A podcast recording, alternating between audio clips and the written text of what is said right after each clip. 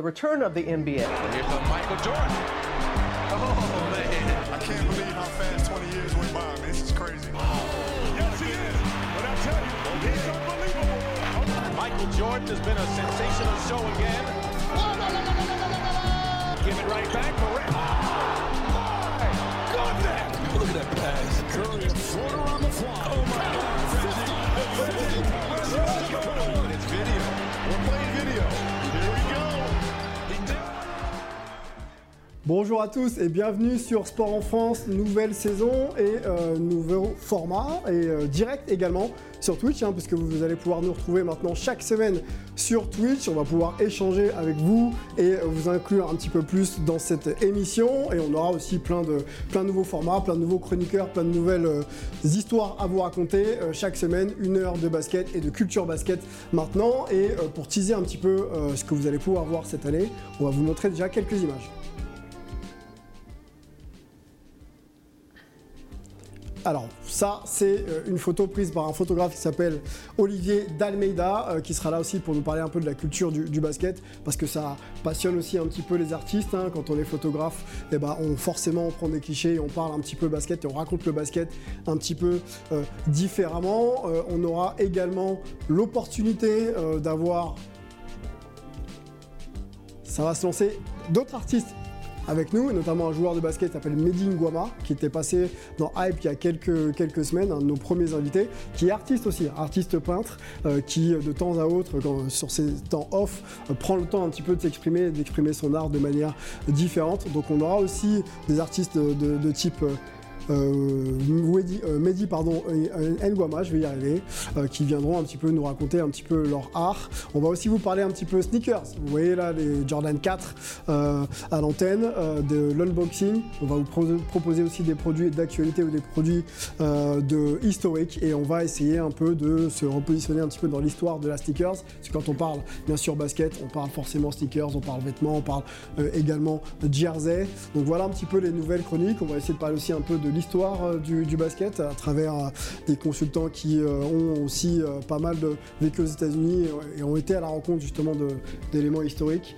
et de personnages historiques. Donc voilà un petit peu. Émeric que vous apercevez aussi là également sera toujours dans les rues new-yorkaises et là on est dans les rues d'ailleurs de, Miami pour pour être, euh, bah, pour être au, cœur de l'événement et nous raconter un petit peu comment se vit aussi la culture basket euh, aux États-Unis. Lona Jackson euh, aussi qui fait du stand-up et qui est surtout une, une influenceuse, une créatrice pardon, de contenu et qui vit un peu voire même très proche du basket euh, français et qui euh, va à la rencontre des acteurs. Donc on pourra aussi, euh, à travers sa voix, récolter un petit peu les informations et puis, avoir ces acteurs aussi sur le plateau de Hype. Voilà, grosse, grosse, grosse promesse. On va essayer de, les tenir chaque, semaine et puis voilà, vous aurez un, un contenu un peu plus diversifié. Et pour lancer cette première de la saison, on va accueillir un homme qui est maintenant habitué des plateaux avec nous. C'est Paul Rouget. Salut Paul. Salut. Comment vas-tu Bah, très bien, ravi d'être de retour. hein. L'été a été bon, même euh, s'il aurait pu être un peu meilleur avec les Bleus, qu'on Oui. attendait un peu plus On va en haut. parler. Ça, Voilà. ça- ça va être, euh, ça va faire partie de notre programme intégrante. On va intégrer justement un journaliste euh, sportif de Radio Canada qu'on essaiera de vous mettre à l'antenne le plus souvent possible parce qu'on va parler du Canada et de leur, leur belle performance euh, cet été à la World Cup. C'est Raphaël Guillemette. Salut Raphaël. Bonjour messieurs. Merci d'être là, Raphaël. On sait que le- le- l'horaire est un petit peu décalé. On va parler avec toi de l'émergence du basketball euh, canadien. Est-ce que c'est vraiment une émergence ou pas d'ailleurs? Et puis comment se- s'est construit le projet euh, Canada Basketball à travers euh, des illustres joueurs maintenant que l'on connaît, notamment un certain Sheikh Alexander. Et pour nous accompagner, on parlait justement de ce qui inspire un petit peu euh, la culture basket et la littérature. On a euh, un auteur avec nous et un grand reporter qui travaille à l'équipe. Il s'appelle Yann Onona. Salut Yann. Salut Sylvain, salut à tous, salut Paul. Merci d'être venu Yann. Merci d'avoir pris de ton temps. On sait que quand on est journaliste, on n'a pas forcément euh, tout le temps que l'on souhaite pour venir parler un petit peu de son œuvre, mais on va quand même le faire puisque le livre, je l'annonçais, de Yann Onona s'appelle Je veux juste être moi. Donc je le montre à l'antenne euh, et la couverture met à l'honneur un certain Victor Wembanyama. Le livre est aux éditions Solar. Euh, C'est paru il y a quelques semaines, je crois le 14 septembre, si ma mémoire est bonne. Et on est sur euh, un principe un peu de recueil d'informations, d'articles, d'interviews, retraçant un petit peu euh, bah, la jeune carrière, euh, mais déjà riche carrière de, de Victor Mbanyama. On va euh, en parler dans, dans quelques minutes ensemble, mais on- avant de lancer un peu le, bah, le cœur de notre émission, puisqu'on va revenir sur l'été, euh, bien sûr, du USA Basketball, Canada Basketball et France Basketball, on va se faire un petit round-up, donc un- une petite map de l'été en basket US.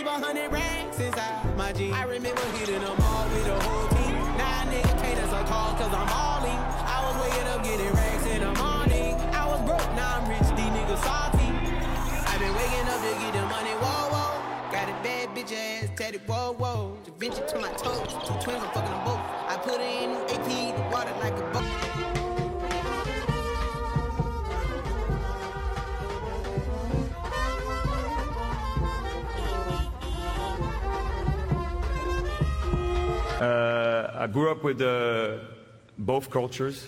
Uh, I felt like I had the best of both worlds, and it helped me a lot uh, for my journey. Uh, to my dad, um,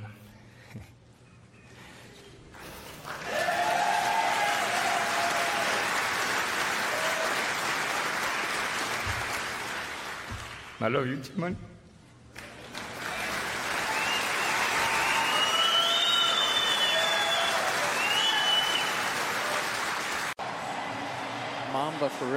Course, he was very close to Kobe Bryant. That was his nickname. They meant a lot to each other. Je sais pas en fait. sincèrement. Oh, That's a hammer. That's a hammer. What we got? 318. 318! Allez, l'été dans la culture américaine et, et quand on parle de basket, euh, forcément, euh, on, est, on est relié à Victor Wembanyama. hein. Ça a été quand même l'été historique du basket français. Victor Wembanyama drafté euh, le 22 juin dernier. Et puis euh, l'intronisation de, de Tony Parker au Hall of Fame, c'est quand même, quand même deux gros moments forts.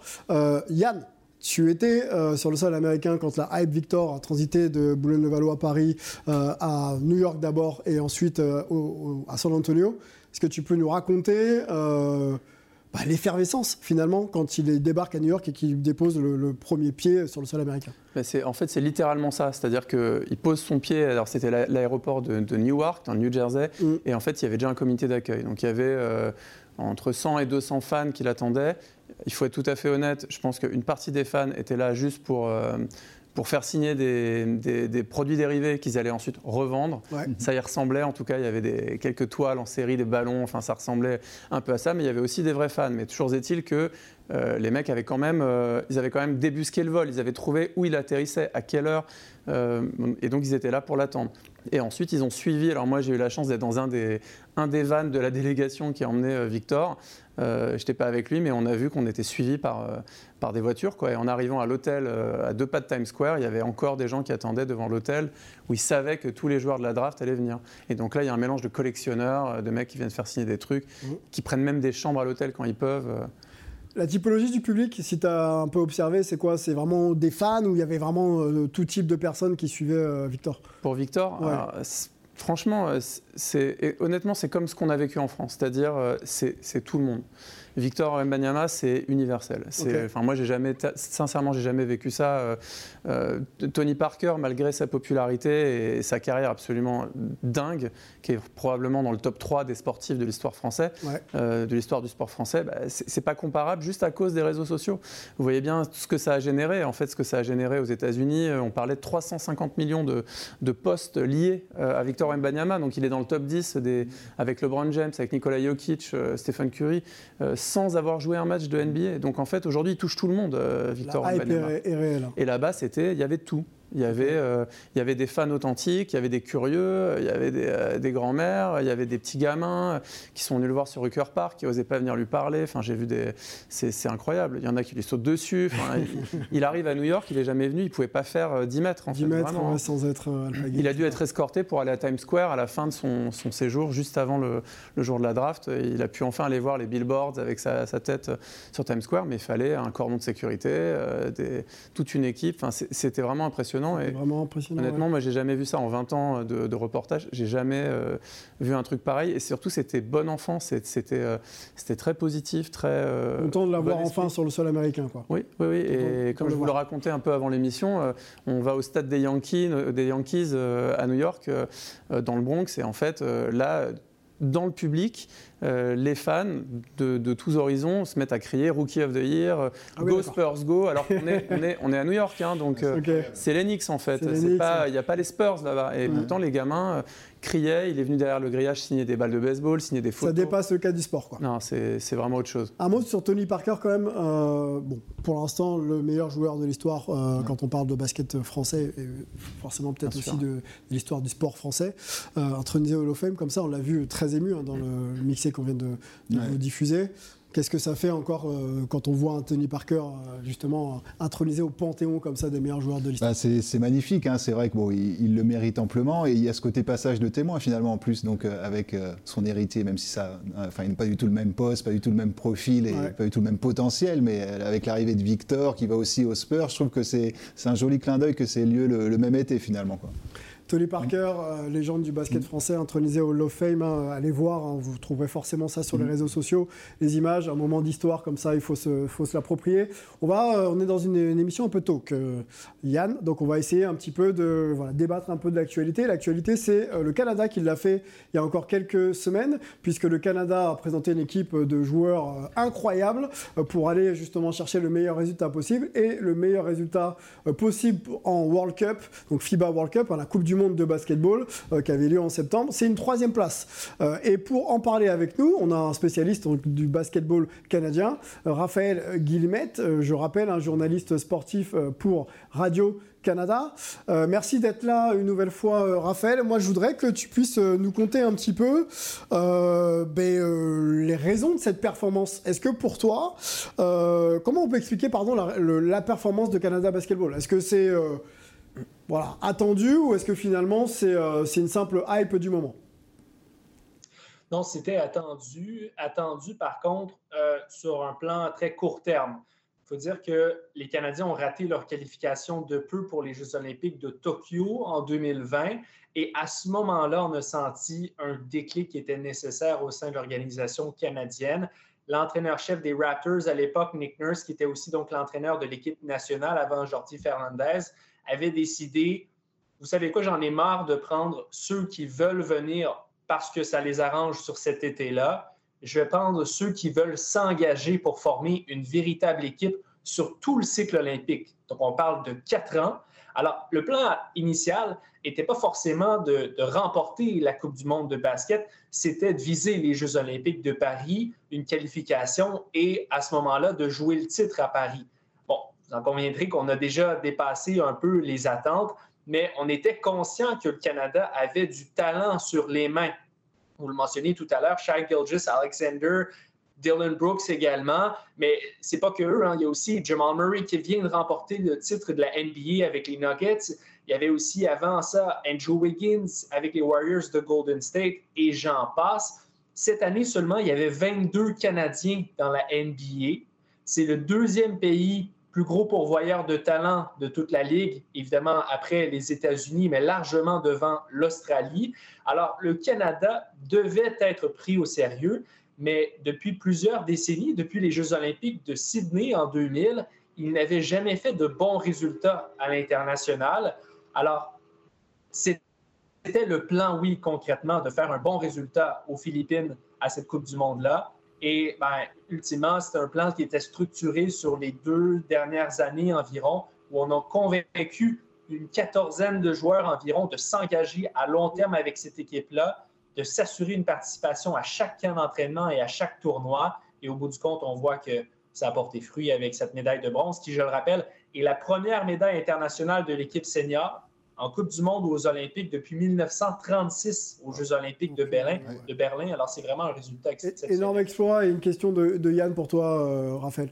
Non, si tu peux nous parler, oui, du, coaching staff aussi, euh, notamment, euh, puisqu'on a vu, on a vu qu'il y, a une sorte de tropisme français, puisque Rowan Barrett a joué en France.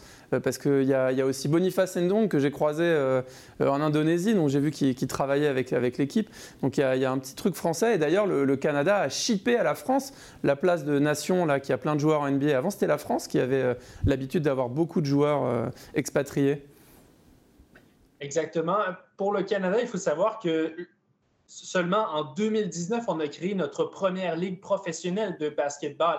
Alors, on n'avait pas le choix d'exporter des talents et quand ils ne réussissaient pas, à se faire une place en NBA, ben, il fallait vous les envoyer en France ou encore ailleurs en Europe pour qu'ils puissent faire carrière. Alors, à ce moment-là, c'est normal que beaucoup de joueurs canadiens aient justement développé une expertise en France, que certains Français aient décidé de s'impliquer auprès du programme national canadien aussi, parce qu'à ce moment-là, il y avait des opportunités. Et euh, j'aimerais souligner que dans cette dernière Coupe du Monde, la nation qui a été championne, l'Allemagne, était dirigée par un entraîneur canadien, Gord Ebert, et le programme féminin est aussi dirigé, le programme féminin allemand, par une Canadienne, alors qu'au Canada, maintenant, ce sont des entraîneurs espagnols qui dirigent nos deux programmes nationaux, tant masculins que féminins.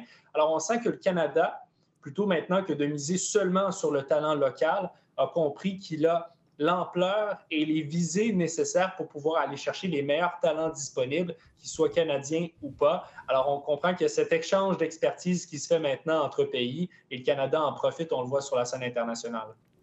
Paul, une question pour Raphaël? Oui, tu parlais de Dylan Brooks. Euh, je voulais savoir quelle image il a au, Canada, parce qu'on sait qu'aux États-Unis, euh, son image était un peu écornée avec son côté provocateur, bad boy. Justement, il a, il a parlé de ce côté bad boy où il disait qu'il jouait un rôle finalement. Comment il est, il est vu au Canada? Est-ce que c'est un peu la compétition de la rédemption pour lui, avec euh, enfin, ce match incroyable pour terminer à 39 points, à 7 sur 8, à 3 points pour, pour le bronze? Enfin, mhm. C'est quand même, il a fermé beaucoup de bouches, hein, si je peux me permettre de parler ainsi. Ni plus, euh, ni vous ni moi, en fait, n'attendaient un match de 39 points de Dylan Brooks pour le match de la médaille de bronze contre les États-Unis, d'autant plus. Hein.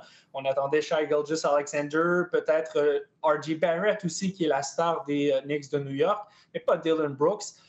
Cependant, Dylan Brooks, il faut comprendre qu'il a un rôle essentiel au sein de cette formation canadienne. En fait, il personnifie la culture basket canadienne. Et par là, j'entends des joueurs qui ont quelque chose à prouver, qui sont négligés à la base et qui n'ont pas peur de se montrer confiants contre les plus grands talents de la planète. Je pense notamment à ces Américains qui, par moments, passent pour plus arrogants que confiants sur le terrain. Alors, il est allé tout simplement niveler avec eux ce niveau d'arrogance et de confiance-là. C'est aussi le personnage du vestiaire canadien. Il en faut un pour attirer les regards et peut-être permettre à Shaq Gilgis Alexander de se concentrer sur ses performances sur le terrain. Alors, en ce sens-là, je pense que Dylan Brooks a vraiment un rôle capital. Et quand c'est pas de produire des points sur le terrain, ben, c'est de, de fermer les portes à Luka Doncic, par exemple, lors d'un match crucial. Sa, contribution défensive est aussi essentielle au succès de l'équipe canadienne. Alors, on sent qu'il a compris quelle était sa niche, autant dans la NBA qu'avec l'équipe nationale. Et là, ben, on voit qu'encore une fois, ça porte fruit quand on lui fait confiance. On comprend en t'écoutant, Raphaël, que l'émergence du, basketball canadien, euh, c'est pas pas d'aujourd'hui. 95 euh, hein, pour les premières franchises NBA. On se souvient aussi de la demi-finale de Sydney euh, où donc la France bat, le Canada pour se qualifier donc en, finale. Steve Nash, hein, deux fois MVP quand même de, de, la NBA. Donc le Canada basketball est là. donc ça c'est pour le bilan. Perspective maintenant avec vous tous, messieurs. Qu'est-ce qu'on doit attendre de cette équipe à Paris, puisque on sait qu'un champion NBA n'était pas là, Jamal Murray, que Bénédicte Mathurin peut peut-être aussi intégrer cette Un équipe. ex-champion NBA, Andrew Ouais. Wiggins. Et Andrew Wiggins également. Euh, je me tourne vers, euh, vers Yann. Tu les as vus aussi, puisque tu Ouais. étais euh, du côté de, de l'Indonésie pour, pour cette Coupe du Monde. Euh, Est-ce qu'on peut s'attendre à une armada comme on n'a jamais vu euh, à Paris? Ouais, bah, la, la réponse est dans la question oui, en fait. Le- surtout que là, quand ils sont arrivés en Indonésie, euh, je pense que Raphaël est d'accord, c'était totalement imprévisible. C'est-à-dire qu'on a vu des matchs, on, on savait que c'était énorme. Il y, avait sept, il y a sept joueurs, je crois, dans leur roster qui ont des rôles dominants en NBA. Euh, Vincent Collet, le coach des Bleus, s'était amusé à, à- à compter et, et à eux 7, il marquait 105 points de moyenne en NBA cette saison. Donc c'est des joueurs à, grand rôle, contrairement euh, à nos joueurs français, Mm. dont le rôle a progressivement décliné ces dernières années. Euh, donc en rajoutant des champions NBA, euh, Bénédicte Mathurin, avec une année d'expérience, et puis je vous rappelle qu'en plus tout ça est un peu supervisé en arrière-plan par David Blatt, Oui. euh, qui est juste un des meilleurs coachs de l'histoire du basket, tout simplement. euh, euh, pour aider euh, Fernandez à, à construire quelque chose qui est hybride entre la culture NBA qui est portée par ses joueurs et la culture du jeu FIBA qui est maîtrisée à la perfection par, euh, par Blatt avec le Maccabi Tel Aviv, avec la, la- avec la Russie à l'époque qu'il avait porté au titre de champion d'Europe en 2007 Mhm. contre l'Espagne. Enfin, Oui. vous, voyez le, vous voyez que tous les ingrédients sont là, contrairement aux États-Unis qui, encore une fois, vont changer d'équipe l'année prochaine, hein, même s'ils vont apporter euh, plus de choses. On va en parler ouais, des, des- Mm. des- des Américains qui ont un peu, un peu déçu. Oui, Paul? On parlait de l'importance de la continuité, mais là, avec Jordi Fernandez qui arrive, euh, qui remplace Nick Nurse, quoi, trois semaines avant le début de la, de la compétition. Alors, c'était un excellent coach, il a fait ses preuves en tant qu'assistant, il était même finaliste pour le poste des, des Suns, qui a finalement euh, Mérité, été euh, à, Vogel. Ouais. Mais enfin, c'est quand même impressionnant qu'il ait réussi à mettre ça en place en si peu de temps, finalement. Quoi. Ouais, mais alors il faut. alors, le seul bémol qui a ça justement, et je pense que le match Canada-Espagne l'a bien montré, c'est que euh, on a vu, euh, on a vu la culture du jeu. euh, De l'Espagne, le match était très serré, vous l'avez vu, c'est un, un des meilleurs matchs de la compétition, c'était fantastique. Et à la fin, ça s'est fait euh, vraiment sur quelques coups, euh, tour de magie de Chalgijus Alexander qui devient fou euh, sur les Ouais, dernières minutes. Pour, pour prendre le match, ouais. Oui, et, et en fait, l'Espagne va, s'imposer grâce à la culture du jeu et grâce au basket. Le Canada s'est imposé grâce aux individualités. Donc, c'est évidemment leur marge de progression. Vous vous rendez compte que s'ils se mettent à jouer complètement au basket, ça, ça- c'est plus jouable. en fait. Complètement dans sa dimension collective. hein, Oui, c'est ça que je veux dire, bien sûr. S'ils ajoutent ça, ils ont- ils ils l'ont déjà. C'est même Mm. pas qu'ils jouaient mal, Mm. mais on a vu contre la Serbie quand ils sont éliminés qu'il y a un déficit, euh, un manque de Donc, capacité à s'adapter. Mais Ça peut, ça peut aller très Ouais. très loin. Euh, Raphaël, juste sur les perspectives JO, euh, on sait très bien que au Canada, le hockey domine encore largement un petit peu quand on parle de, de sport. Est-ce que euh, si euh, Canada Basketball fait quelque chose, podium, deuxième et donc champion olympique, ça peut changer la map euh, du sport au Canada? Ben, c'est fort possible. Il faut déjà dire que depuis plusieurs années, il y a une étude qui était sortie au Canada qui disait que le basketball était le sport qui euh, avait la plus forte croissance en termes d'amateurs au Canada, en participation aussi. Le titre des Raptors en 2019 a eu une énorme influence sur la participation euh, dans les clubs, chez les jeunes, au format récréatif, en civil également. Alors, écoutez, les Jeux olympiques au Canada, c'est tradition. On les écoute seulement pendant la petite fenêtre de la quinzaine olympique ou à peu près. Et à ce moment-là, ben, si on tape dans l'œil du public canadien, c'est certain qu'on va frapper l'imaginaire. Je fais un parallèle avec l'équipe canadienne de soccer. Au plan féminin, on a remporté l'or olympique à Tokyo et au plan masculin, cette année, on s'est qualifié pour la Coupe du Monde au Qatar. Première participation en 36 ans pour le Canada qui va maintenant accueillir des matchs et prendre part à la Coupe du Monde de 2026 qui sera euh, conjointement organisée avec les États-Unis et le Mexique. C'est une fenêtre d'opportunité parfaite pour ces deux sports-là de frapper l'imaginaire et étant deux des sports les plus accessibles, les moins dispendieux, beaucoup moins que le hockey sur glace, ben, c'est une occasion pour le basket, justement, avec plus d'infrastructures, d'aller se faire une place dans le cœur des Canadiens. Et je pense qu'on verra encore plus, justement, de Shai Gilgis Alexander venir au cours des 10-20 prochaines années. Mais déjà, on sent euh, les impacts positifs de la venue des Raptors en 1995 et de cette structure qui a été euh, formée tout autour de ces jeunes talents qu'on a euh, découverts au cours des dix, des dix dernières années environ. Raphaël Guillemette, merci beaucoup. Euh, Je rappelle que tu es journaliste sportif pour Radio-Canada et on essaiera de revenir euh, vers toi régulièrement pour surveiller l'émergence du basketball canadien, parce qu'on aimerait bien quand même voilà, savoir à qui on aura affaire dans, dans quelques mois pour euh, s'en sortir euh, au mieux. Merci beaucoup, Raphaël. Un peu mieux. Ça fait plaisir. Et Victor de passage à Toronto le 12 février. On se donne rendez-vous à cette période-là. Allez, Ah, très bien. allez, rendez-vous le 12 février. Bonne journée, Raphaël. On enchaîne, nous. La deuxième partie de notre discussion, puisqu'on est sur euh, un récap un peu, un peu de l'été, euh, FIBA World Cup, les, les États-Unis euh, sont au programme de hype, puisque les États-Unis ne sont pas champions du monde.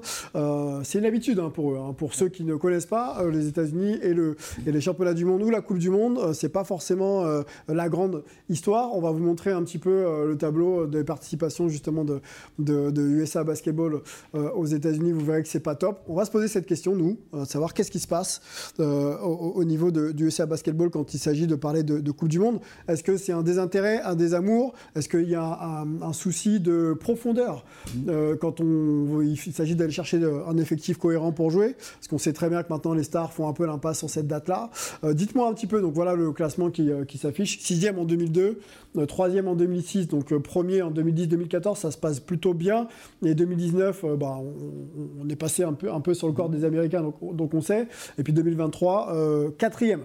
Yann, tu étais pareil hein, du, côté de, du côté de la Coupe du Monde euh, en, Indonésie. Je ne sais pas si tu as vu quelques matchs en direct de, de- de Team USA, mais est-ce qu'on a un problème de profondeur, de construction d'équipe? Est-ce que c'est un désamour pour cette compétition? Dis-nous tout. Bah, je, je pense qu'il y a un, peu évidemment de tout, il y a plusieurs facteurs, hein, mais, mais vous avez bien vu que l'équipe euh, l'équipe qui est venue en Indonésie, il n'y avait aucun membre de l'équipe championne olympique. Donc euh, ça dit tout. Et il n'y avait aucun membre des équipes All-NBA. Donc à leur décharge, il y a certains joueurs comme Anthony Edwards, Tyrese Halliburton, qui vont finir dans les meilleures équipes NBA d'ici 2, 3, 4 ans, probablement, parce qu'il y a des joueurs de grand talent. L'équipe semblait relativement complémentaire, avec une présence intérieure plus intéressante que ces dernières années. On sait que c'est leur point faible majeur, et dans le jeu international, c'est Mhm. c'est vraiment quelque chose qui est très important Mhm. d'avoir des, très grands. C'est là-dessus qu'on les a battus plusieurs fois. hein. C'est grâce à notre domination euh, intérieure avec Rudy Gobert, Vincent Poirier, c'est vraiment euh, Moustapha Fall. C'est sur, euh, sur ce secteur-là aussi qu'on appuyait. Donc euh, il y a un désamour et puis il y a un problème de, je veux dire, de vécu collectif. Donc là, tout le monde les plaçait favoris. Mais moi, j'ai envie de dire, euh, parce que c'est les États-Unis, j'ai envie de dire, en fait, personne n'ose dire, en fait, ils ne sont pas favoris, juste parce que c'est les États-Unis. Là, il faut voir la réalité en face. Ils avaient un coaching staff exceptionnel hein, avec euh, Steve Kerr, mais, mais ça ne remplace pas le vécu collectif. Le vécu collectif de Canada Basketball, on vient d'en parler, il, est, il date pas non plus de plusieurs saisons de joueurs qui ont joué ensemble. Mhm. Et pourtant, on a l'impression que la dynamique est plutôt positive quand des on voit Canada. se connaissent aussi beaucoup dans, le- dans- Ouais. au Canada. Aux États-Unis, c'est un peu moins le cas, même s'il y en a beaucoup qui ont joué en université ensemble, quelques-uns qui sont coéquipiers en club. Il y a quand même plus cette continuité-là, je trouve, euh, dans, dans l'équipe canadienne que l'équipe américaine. Et puis il y a la fraîcheur. N'oubliez pas la fraîcheur. Le- L'équipe de France, c'est aussi là-dessus qu'elle qu'elle a pêché. Elle, elle pensait qu'elle, enfin tout le monde pensait qu'elle concourait pour les médailles. Et je pense que la partie de tableau, mais on en, par- on en parlera après, Mm. a pas facilité leur travail. Mais néanmoins, euh, il y a quelques années, l'équipe de France était vraiment dans ce costume d'outsider.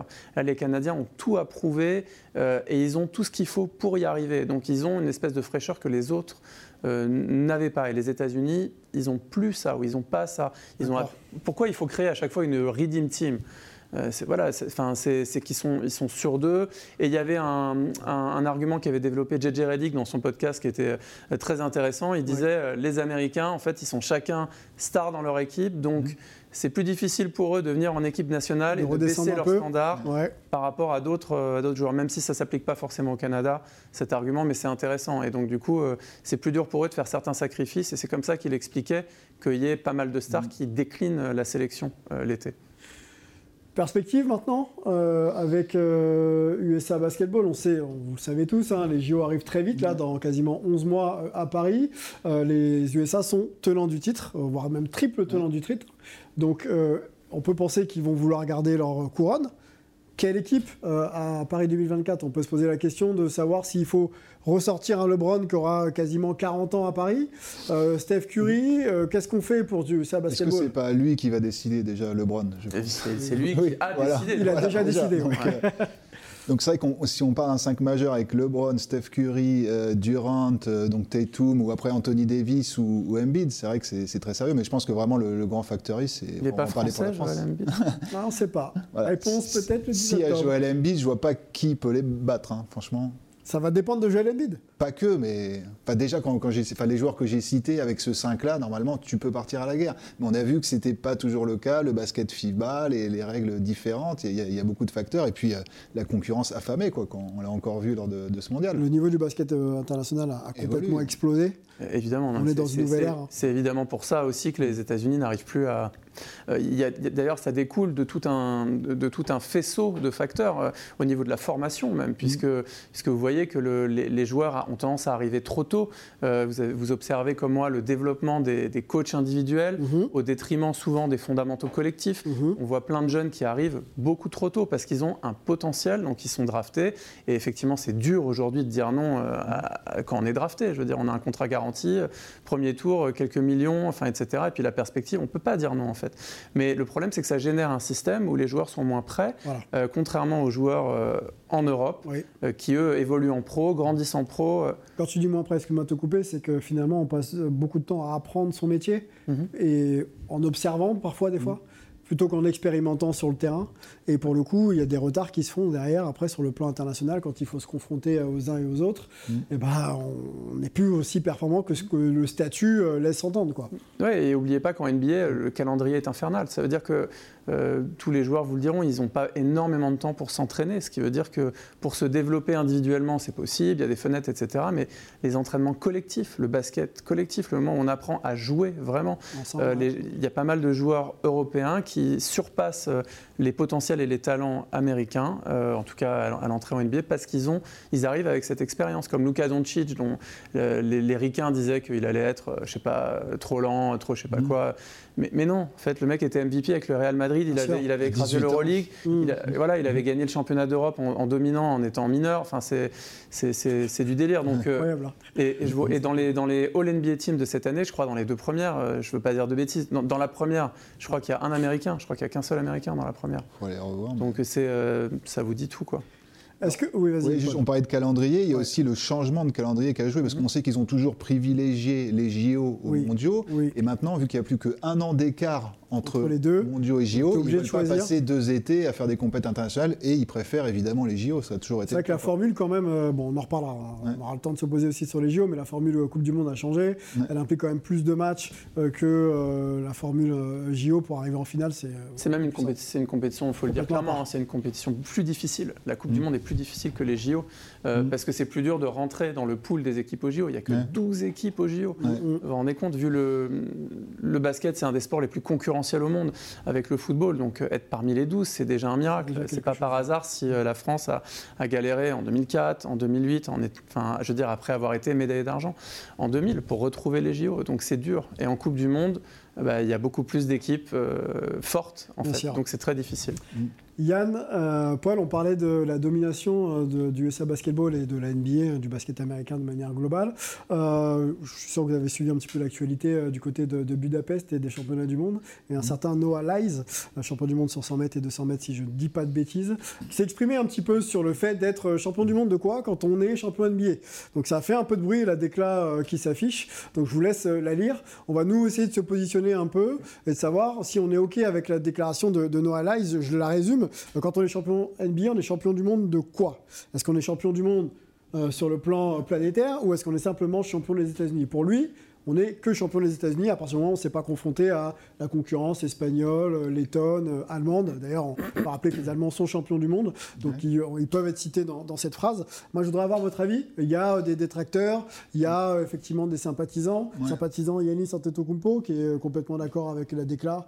Tous les Euh, joueurs non américains. non finalement. américain, voilà. Et puis euh, Kevin Durant, euh, Damien Lillard ont vite été tweetés Ouais. ou xés entre guillemets pour, je pour donner leur avis. Quel est le vôtre? On va se faire un petit focus, d'accord, Ouais. pas d'accord Est-ce que toi tu sens mettre d'accord avec euh, ou pas bah, évidemment. Enfin, c'est juste encore une fois une question de sémantique. Ok. Eh Voilà. ben, on t'écoute alors.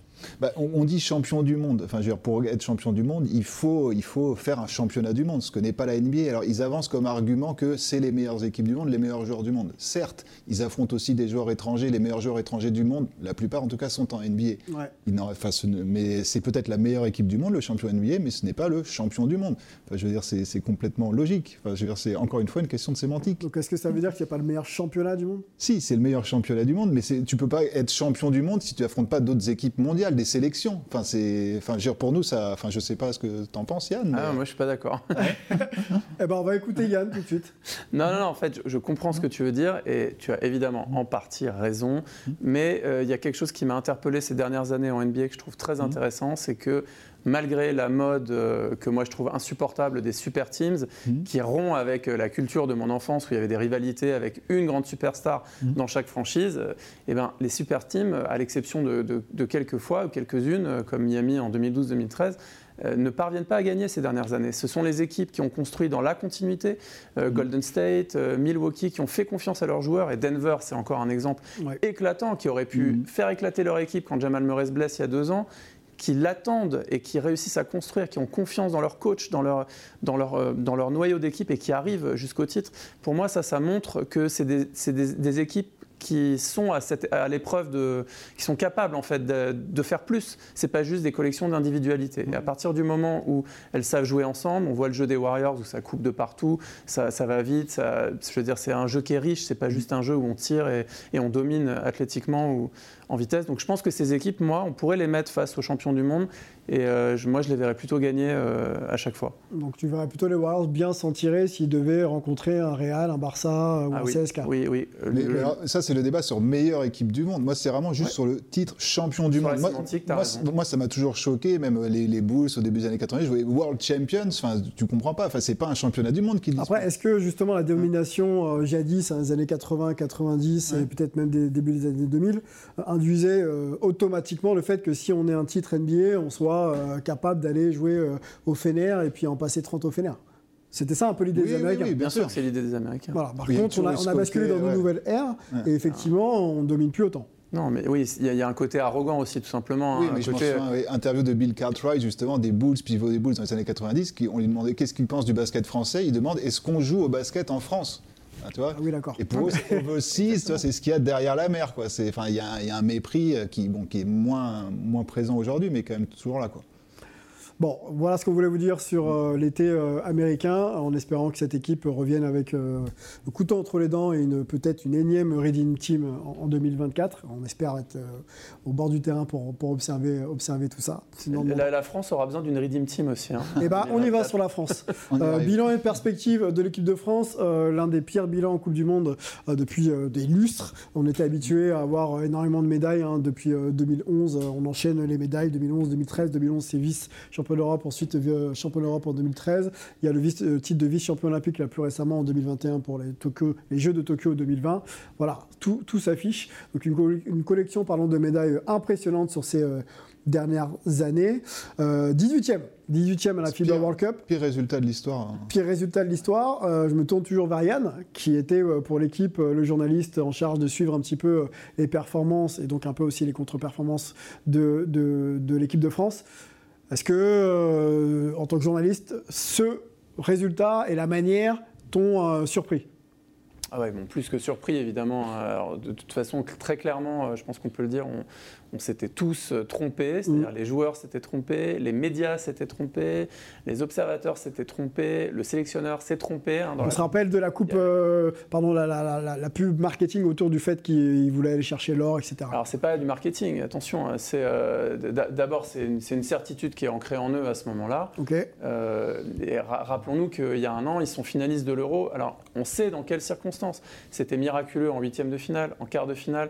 Ils ont fait, bon, voilà, ils ont, ils ont eu de la chance, mais ils ont aussi euh, leur passé, leur expérience. Donc, euh, si vous voulez, sans Nando de Colo, sans Nicolas Batum, qui est le capitaine, euh, arrivé en finale dans un Euro où il y avait Giannis Antetokounmpo, Nikola Jokic, Luka Doncic, qui nous en a passé 47 euh, l'année dernière.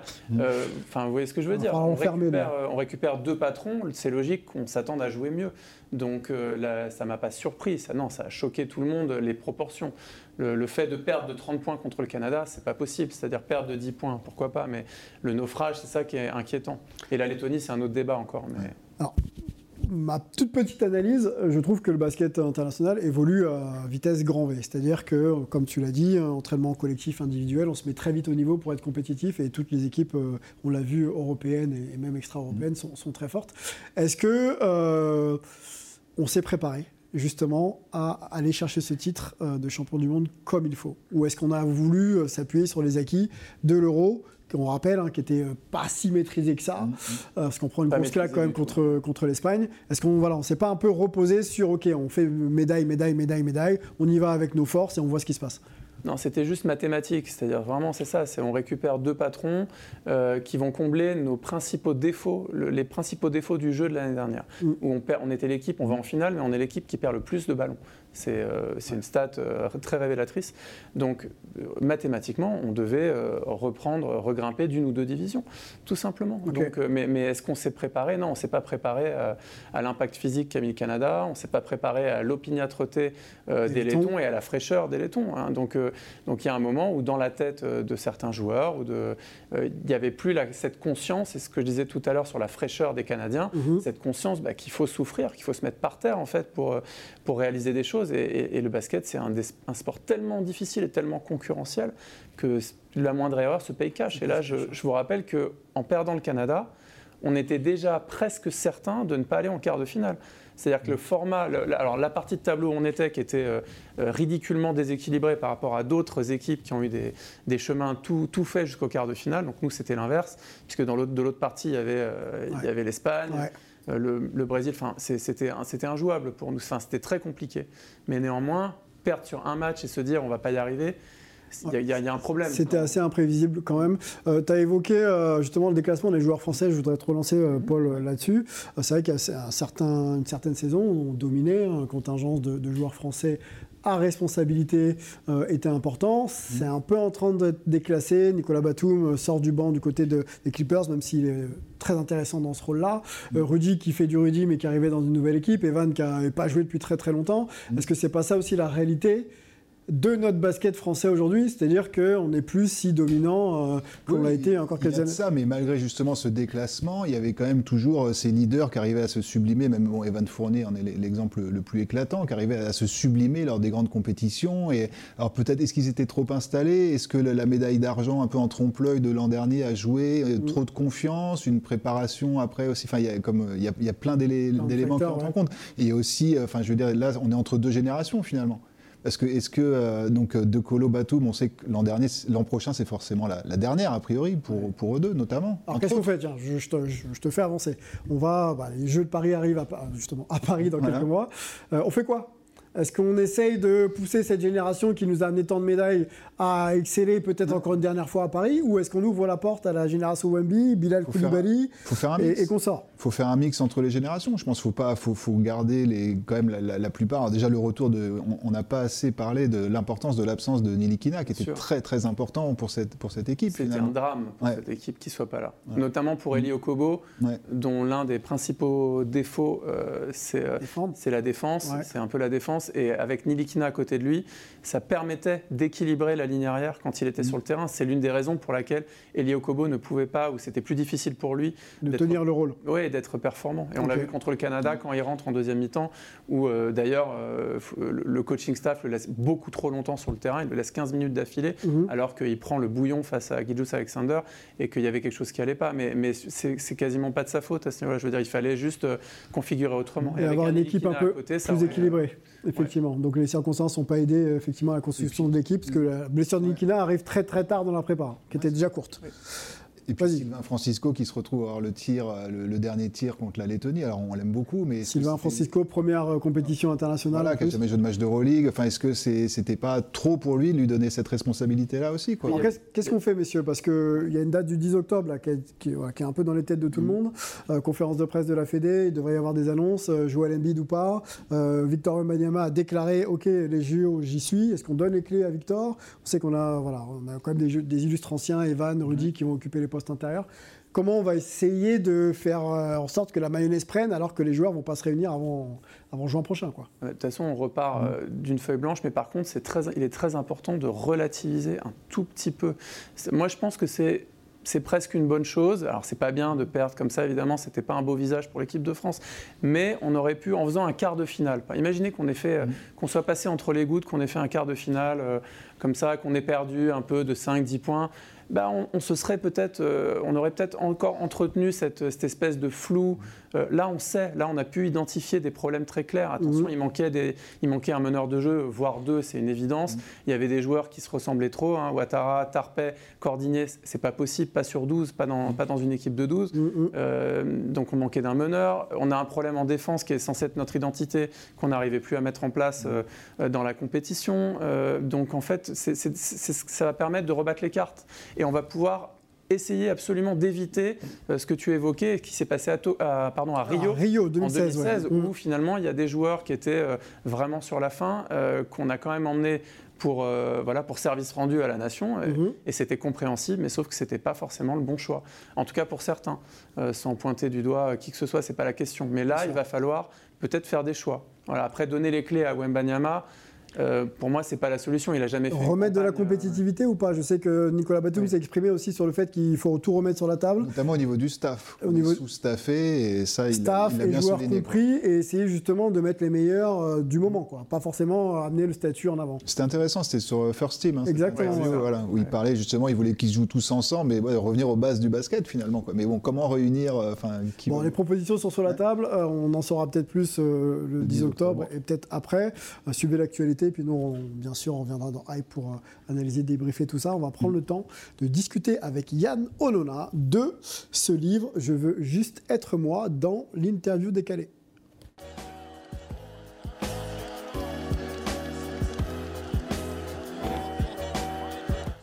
Alors on le dit, hein, le basket euh, inspire euh, les passions et, et permettent aussi de créer euh, des œuvres. Et j'en ai une entre les mains, donc je remontre cette superbe couverture du livre Je veux juste être moi de Yann Onona, grand reporter euh, à l'équipe, hein, qui a enchaîné les campagnes euh, avec l'équipe de France et suivi les joueurs à peu près partout dans le monde, et notamment un certain Victor Wembanyama. Parlons du livre, on rentre un petit peu dedans.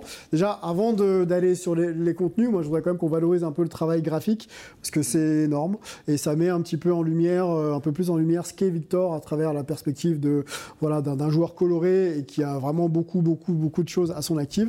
Donc voilà, je vous montre un petit peu l'intérieur. Il y a de, belles photos euh, prises. Ça illustre un petit peu euh, tout le travail de, de- Yann.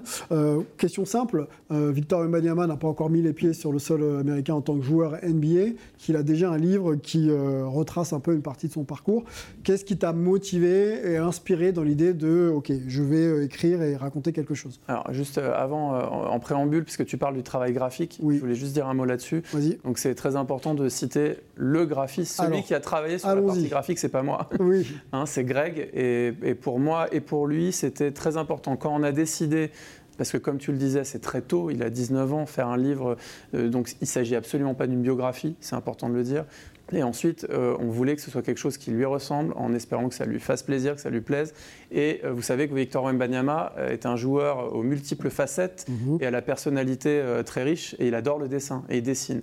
Donc le graphisme, le côté graphique était quelque chose pour moi qui était central, c'était très important que il puisse, le joueur puisse être mis en valeur de ce point de vue-là. Et donc on a décidé que chacun des thèmes qu'on aborderait euh, serait mis en scène avec une idée graphique. Ça, c'était important pour aussi lui rendre hommage et, que ça lui ressemble. Ça lui ressemble. Je veux juste être moi, on précise aux éditions Solar, un livre qui euh, se divise en plusieurs chapitres, mais en deux grandes parties. Ouais. On commence d'abord par l'actualité, donc euh, l'arrivée sur le sol américain, la draft, on le rappelle, hein, le 22 juin 2023, une date maintenant euh, historique euh, dans le monde du basket français. Et puis une deuxième partie où on revient un petit peu bah, sur la construction de Victor.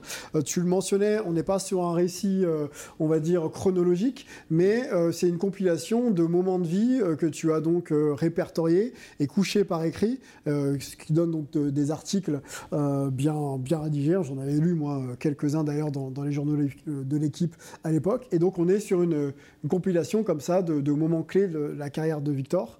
On, on commence avec la première partie pour une première question. Euh, le Big Bang, on en a parlé un petit peu tout à l'heure, son arrivée complètement explosive et hype. Euh, Est-ce que tu as une image comme ça euh, qui te marque quand on- tu penses à l'arrivée de Victor aux États-Unis? Au moment de son arrivée, Ouais. Euh, Rappelle que tu es dans l'avion, je sais pas si on l'a dit, mais tu étais dans Ouais, l'avion si, qui. si, non, mais je vous ai raconté quand, quand, quand, quand on arrive, euh, vraiment quand on arrive, c'est les- bon, la folie en fait. On est, en fait, on a été pris dans une, euh, sincèrement, on a été pris dans une, dans une lessiveuse, honnêtement. hein. On a mis le pied sur le sol américain et tout à coup, c'est devenu, euh, c'est devenu une sorte de de pandémonium. de trucs. non, mais je veux dire, c'était un truc incontrôlable. Euh, je veux dire, même les agents, euh, celui qui s'occupait de ces sollici- sollicitations presse, Issa Issa Mbo, Mbo, oui. voilà, euh, c'était du délire. C'est-à-dire, son téléphone, il me disait, c'est un sapin de Noël. c'était des dizaines d'appels tout- toutes les cinq minutes. il y avait des fans partout. C'était incontrôlable. Il fallait organiser des, des rencontres avec le boss de la NBA, avec les fans, se balader en ville, aller voir le syndicat des joueurs, enfin, aller sur le, dans le truc caritatif de NBA Cares, sur Rocker Park. Enfin, c'était du délire absolu. Le stade des Yankees, la, la balade dans le métro.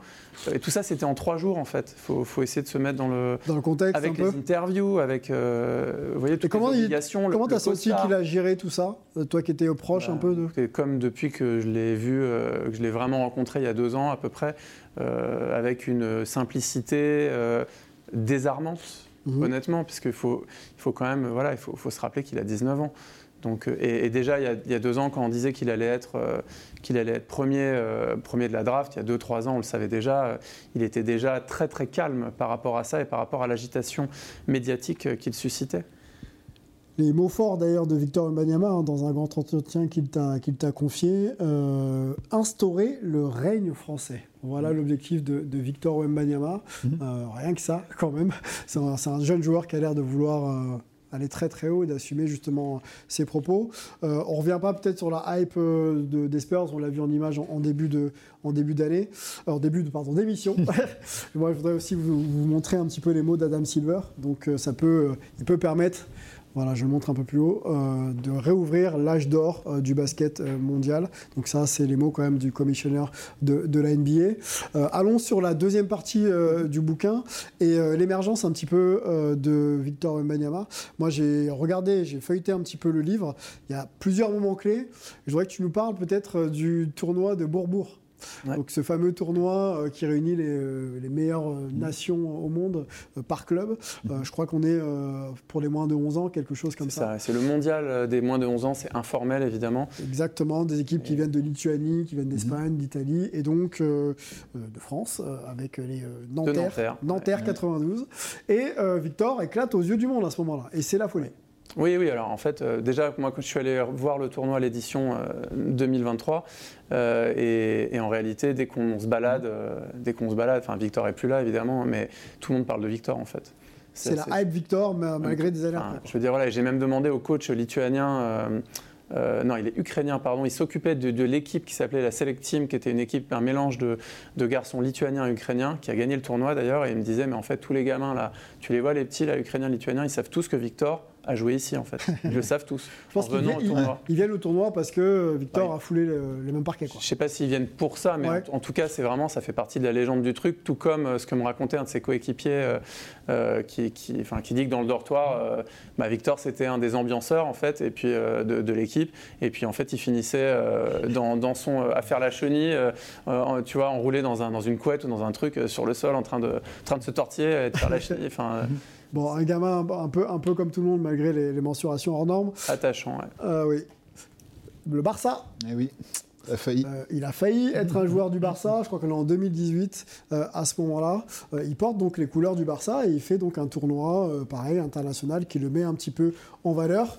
Donc, euh, et voilà, c'était cette phrase qui m'intéressait. C'est Ruben Alcaraz, donc directeur du scouting du Barça, euh, qui dit s'il avait signé ici, Victor aurait révolutionné le Barça.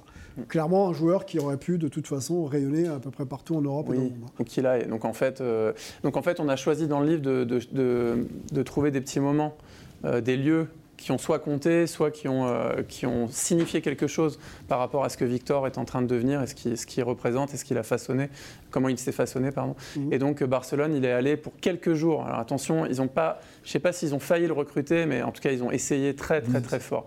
Ils ont même proposé, euh, si mes sources sont correctes, euh, du travail à sa famille, euh, des facilités pour s'installer. euh, puis après, bon, je n'ai pas vu de contrat, mais euh, le- un des- un des- un- quelqu'un là-bas m'avait parlé de plan de vie.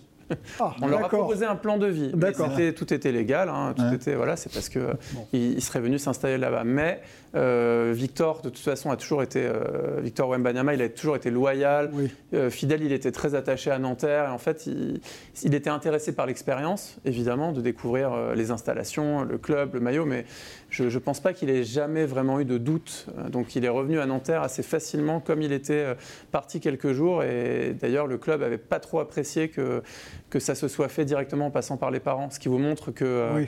voilà, tous- tous les moyens sont Il bons. était des bon fois, pour aller attirer pour l'attention. essayer de, de s'approcher de lui. Bien sûr, une telle pépite Ouais. comme ça, euh, il- faut, je pense, mettre les moyens effectivement pour l'intéresser. Donc voilà euh, ce qu'on pouvait vous dire du livre de Yann Onona, Je veux juste être moi, Euh, très bien chapitré, hein, il y a quasiment allez, euh, une vingtaine de chapitres, deux grandes parties, donc l'actualité et les origines de Victor Mbanyama, des grands entretiens, du temps que tu as, pas- que tu as passé pardon, avec lui. Oui, Donc oui. il y a des... C'est des choses, pour la plupart, qui ont été publiées dans le journal de l'équipe ou sur les supports de l'équipe sur, sur Internet et qu'on a pu récupérer, actualiser, augmenter. J'ai ajouté des choses qui n'étaient jamais Bien sorties. sûr, avec toutes les images d'illustration, Voilà. notamment un très très gros euh, boulot et sûrement une suite hein, d'ailleurs, puisque l'aventure de, de- de Victor ne fait que commencer. On va te remercier Yann Onona d'avoir été hype avec nous. C'était un plaisir de t'écouter, nous conter euh, tes savoirs. On remontre une dernière fois le livre. euh, Je veux juste être moi aux éditions Solar. On va remercier euh, également Paul d'avoir été là. On Ouais, se retrouve la semaine prochaine. hein. Toujours un plaisir. On va parler de- du trade hein, quand même de, de la semaine. Damien Lillard qui arrive du côté des. Bucks. Hype ou pas hype? Ah bah, un petit peu hype quand Un même. peu hype On quand même. attendait tous, mais pas Eh ben, on va en ici. débattre la semaine prochaine. On va remercier bien sûr euh, Raphaël Guillemette qui était là avec nous, qu'on retrouvera euh, régulièrement maintenant sur les ondes de Hype. On va remercier euh, Lucien Jaron à la production, à l'édition surtout de cette émission. Et la production, c'est Romain Schindler et Sport en France. On se retrouve la semaine prochaine. Ciao Ciao. Salut.